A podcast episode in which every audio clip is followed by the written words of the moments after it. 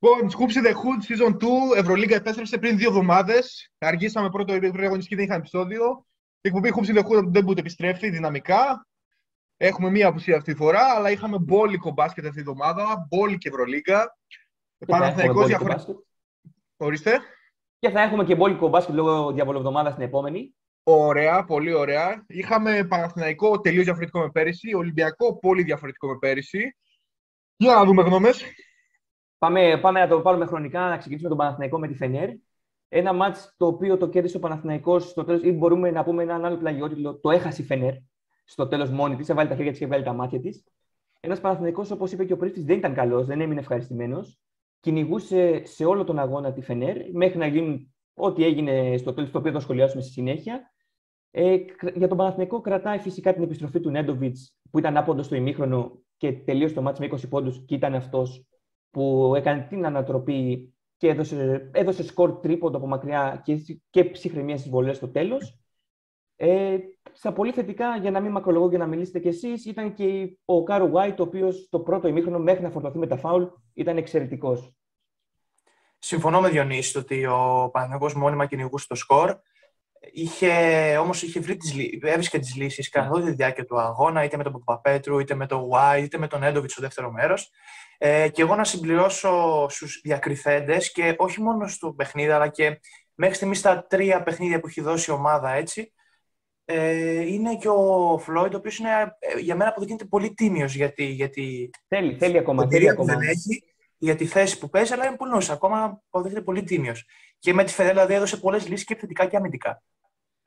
Ε, συγγνώμη, μόνο εγώ είδα την αδυναμία στη Θεσσάρια. Είδα δηλαδή πολλά close ναι. out να γίνονται. Πρόβλημα... Ο Evans και ο. Ποιος έπαιζε τεσσάρι άλλος; Και ο White. Έπαιξε και λίγο ο Κασελάκης. Και ο, Κασε... ναι, okay. ο Κασελάκης και ο Ματζούκα τα πολύ θετικά για τον Παναθηναϊκό.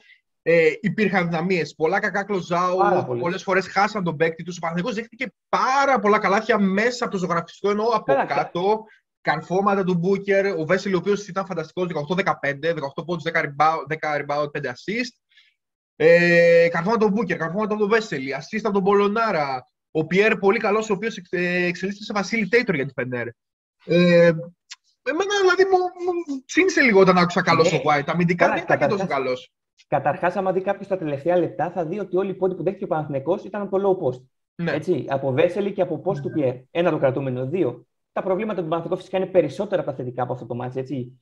Ε, κακά τα ψέματα, γιατί το θέμα στον Άσο είναι γνωστό σε όλους μας. Ε, ο Πέρι πρώτα βλέπει να σκοράρει και μετά να πασάρει. Δεν έχει καθαρό εμογκάρτ. Ακούγεται ότι είναι κοντά στην προσθήκη του Γιώργη Φέρε.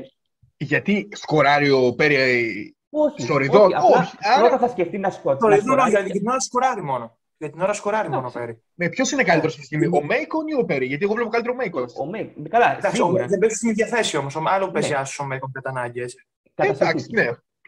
1,88 είναι, εντάξει, δηλαδή δεν μπορεί να πει Δηλαδή, μια φάση, μια φάση που ο Πέρι πήρε ένα rebound, μια πάσα από rebound, τρέχει στον ευθυνιασμό και πάει όλο ευθεία. Δεν βλέπει κανένα και κουτουλάει σε πολωνάρα μπουκε και χάνει την μπάλα. Πήγε μόνο ευθεία. Δεν, δεν σκέφτηκε την μπάσα, ήταν τελειώσει τη φάση μόνος του. Και τα προβλήματα στο low post του έτσι. Έβγαλε τα προβλήματα τα περσινά Παναθηναϊκός στο τρίποντο στην επίθεση και στην άμυνα στο low post. Και τα δύο φανερώθηκαν με τη Φενέρ, αλλά κέρδισε. Έτσι που είναι το πιο σημαντικό. Γιατί μια τρίτη ήττα στη χρονιά θα δημιουργήσει πολύ κακά με ό,τι αυτό συνεπάγεται στο περιβάλλον του Παναθηναϊκού, θα δημιουργήσει άσχημες συνθήκες. Ειδικά με το πρόγραμμα που έχει συνέχεια. Έχει διαβολοβδομάδα στην Ισπανία με Real Baskonia. Μετά πάλι τρίτο συνεχόμενο εκτός στη Μακάμπη στο Ισραήλ και μετά στο Άκα με την ΕΦΕΣ.